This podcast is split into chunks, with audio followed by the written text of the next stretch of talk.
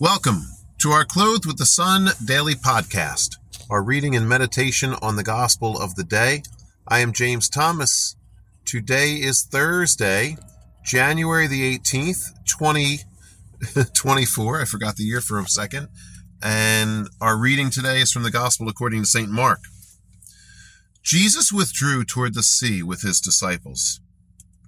A large number of people came to him also from Jerusalem from Idumea, from beyond the Jordan, and from the neighborhood of Tyre and Sidon.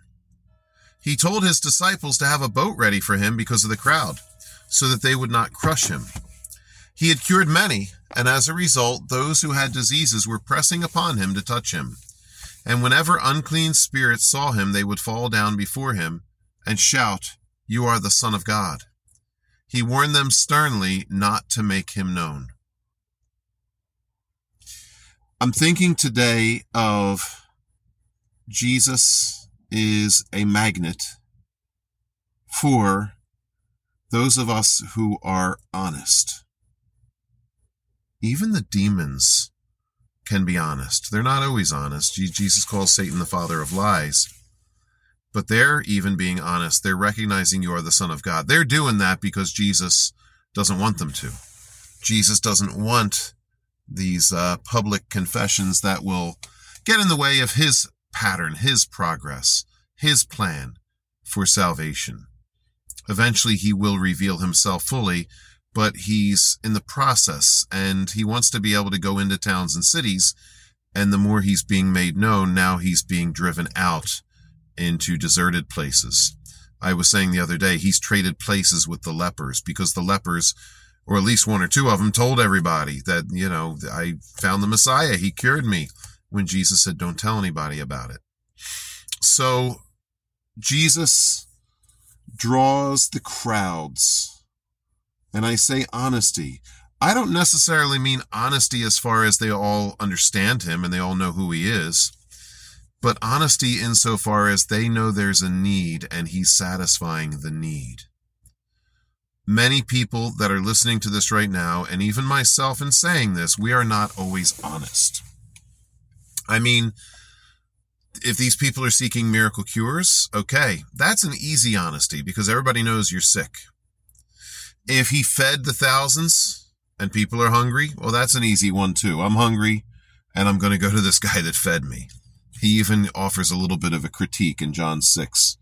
He says, uh, you know, you're not coming after me for signs. You're coming because you ate and had your fill. Um, and even the sign thing is going to be a little bit critiqued later. So Jesus is a magnet. I, I'm thinking, first of all, this is how it's supposed to be. We're all supposed to be honest about how much we need him. And as a result, if we were truly honest, our churches would be jam packed, right? We would need more masses, certainly more priests. I had a conversation one time with Archbishop Chaput, who was recently Bishop of Philadelphia. This is back when he was in Denver. He was a friend of a friend, and so we I had the opportunity to meet him and talk to him. And he was saying, you know, we have just enough priests for the number of devout people that we have. In other words, there's so few people recognizing the need and coming to Jesus that you don't really need as many priests in this day and age. Um, but we want to be in a situation where there's more and more people coming to Jesus, and as a result, more and more priests to satisfy those needs for confession, for the Eucharist, for the sacraments, for preaching, etc. So I just think, well, I mean, the main thing I want to talk about today, just to kind of illustrate this point, is my experience in Denver, Colorado in 1993. Pope John Paul uh, initiated not long before that what was called World Youth Day. And he would go around the world to different locations, and still the popes do this World Youth Day, where they gather the young people from all over the world to pray together, to have Mass together, to listen to talks, to sing and dance, and all kinds of stuff like that. So, this is one of the earlier World Youth Days that was in Denver, Colorado. And Pope John Paul came.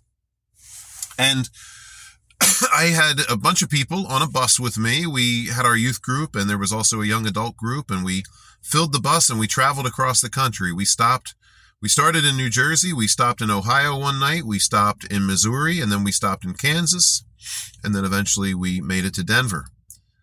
And as we were going across the country, we were listening to news reports where the media was telling everyone that no one was coming to World Youth Day. Nobody was coming. It's going to be a failure because Pope John Paul is obviously a failure. He's an old man with old ideas and nobody wants to listen to that stuff.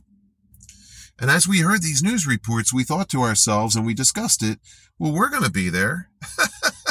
and we can't wait to see the Holy Father. And yeah, we there there's so much. I mean, we were so excited to see the Pope. And we thought, well, at least we'll have them all to ourselves then if what they're saying is true that nobody's coming. But we got closer, got closer, finally got there. And there were people as far as you could see in every direction. And the people just kept coming long after we were there. They said for the Mass on the second day, uh, there were a million people there. When we were there on the first day listening to talks and the evening program, uh, I don't know how many people there were, maybe half a million, maybe a little under half a million, but it was just people as far as you could see in every direction. And there was a concert before the Pope arrived. We were all in our spots, just spread out across this huge park. And I remember they had different musicians, one of whom was Michael W. Smith. And as he was singing the song, I Will Be Here for You, I mean, I'm getting choked up just thinking about it the Pope's helicopter starts to fly in, and we know that's him. He's up there in that helicopter, and it flies in and it lands as Michael W. Smith continues to sing, I will be here for you. And it was such the perfect song for him to arrive by because so many people there that day were, I mean, just to talk to different people, young people from all over the world, and especially all over this country. In many ways, young people had felt that they didn't have a father. Some people had problems with their fathers. Some people grew up in single parent homes. Some people didn't have an active parish to belong to. Some people felt abandoned by their priests and by their church. They had heard all about uh, scandals. And many people had attended Catholic schools where the faith was no longer really strongly being taught. And just on so many levels, I'm so sorry, that's my phone acting up on so many levels, there was this feeling of abandonment, abandonment by the church, abandonment by our church leaders, and abandonment of fatherhood.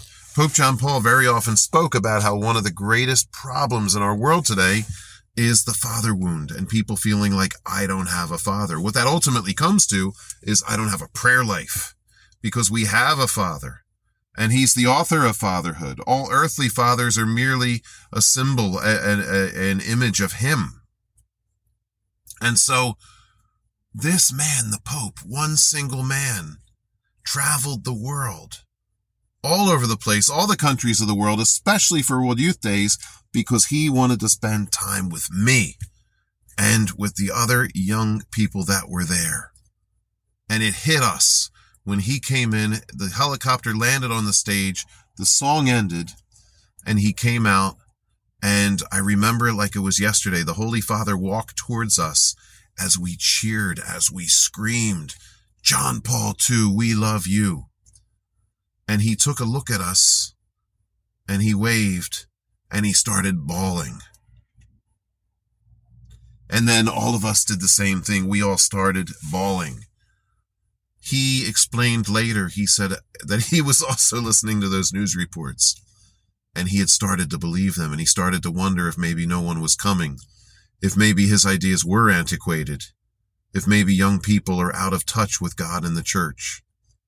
And so when he saw us, he saw the crowd, he saw how excited we were to be with him. He just started to cry. And then when that was over, then he started leading us in cheers. He's a great cheerleader. And he just said all these things that made us scream and yell and holler and cheer for him. And he said, No, no, John Paul II, I love you.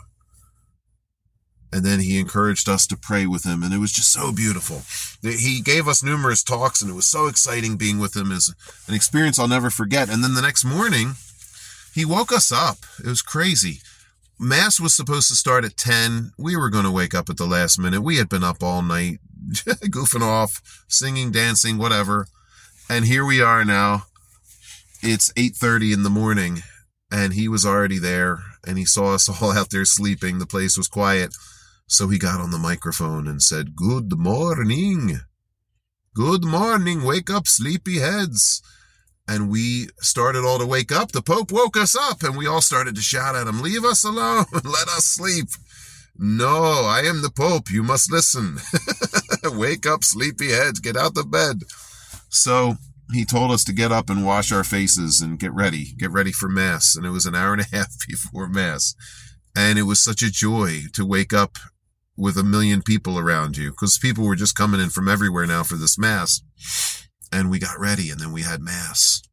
And his Mass was incredible and his message to us was incredible and inspired so many of us to want to go into ministry, to want to go into and really live lives of service to the gospel, live lives of prayer, live lives in union with Christ. He encouraged us and we listened. And this is what I think of. I mean, John Paul II is just a man. He's a saint, but he's just a man. To be in the presence of Pope John Paul, so many people said this. It was just to be in the presence of pure joy. You would just smile and feel so good about yourself just being in his presence. If that's true for him, how much more is it true for being in the presence of Jesus? For how they felt back then 2,000 years ago, for how we ought to feel if we're spending time with Jesus in adoration. There is a joy that is produced by adoration. Jesus is a magnet for those who are honest. Jesus is a magnet for youth. Jesus is a magnet for those hurting we all are like children in one way or another. We are all hurting in one way or another. We all need deliverance from evil in one way or another. We need cures. We need to be fed. And this is why Jesus, simply alone as a man during those three years of his public ministry, needed to go out on boats and needed to go out to deserted places because even if people didn't fully understand him, and even though comparatively speaking, we're still talking a small amount of people, the crowds just loved him. The crowds were drawn to him. And this is something we need to think of. How much we need Jesus. I talked recently about Saturday Night Live, uh, renditions of different gospel passages and, and people imitating Jesus and how there was one that I really didn't like. It was, um, one of the actors was playing Jesus and another one was Tim Tebow. And Tim Tebow, as we know, is a devout Christian and when Jesus came into the football locker room, Tim just wanted to hug him and be with him and talk to him. And Jesus kept pushing him back, like, all right, calm down, Tim. i am going to give you some football advice, but easy on all the affection, easy on all the attention. And um, that's not how Jesus is. That's not what Jesus wants. And so, yeah, for a true Christian, that can be offensive. Um, the fact is, he wants us to be like those crowds, especially now that he's not walking around as man the way he did 2,000 years ago, but he's present to us in the Blessed Sacrament, in prayer, in the Bible, in so many ways, where two or more are gathered in his name. And he wants us to long for him and love him and seek him out and just live our lives in a manner that shows we can't get enough of him. It's the same way that Our Lady is. She adored her son from the beginning to the end and if we're devoted to her, she desires to share her heart with us, which just simply longs to be with Jesus all the time, to adore him, to praise him, and recognize, yes, if we are honest, we desperately need Jesus. Have a great day. God bless you.